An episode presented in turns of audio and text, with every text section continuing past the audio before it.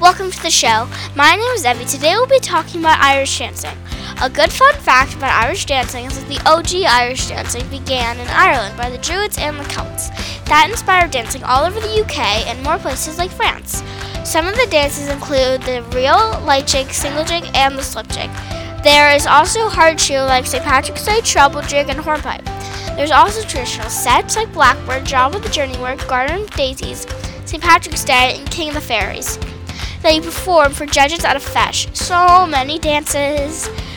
A feis is an Irish competition. Irish dancers go there to win medals and trophies. How it works is a musician plays music and three people line up to dance. It is so stressful.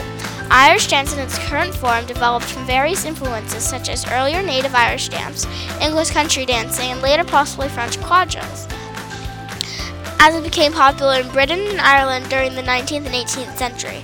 When you get into higher levels, you get a solo dress. A solo dress is an advanced version of a team dress.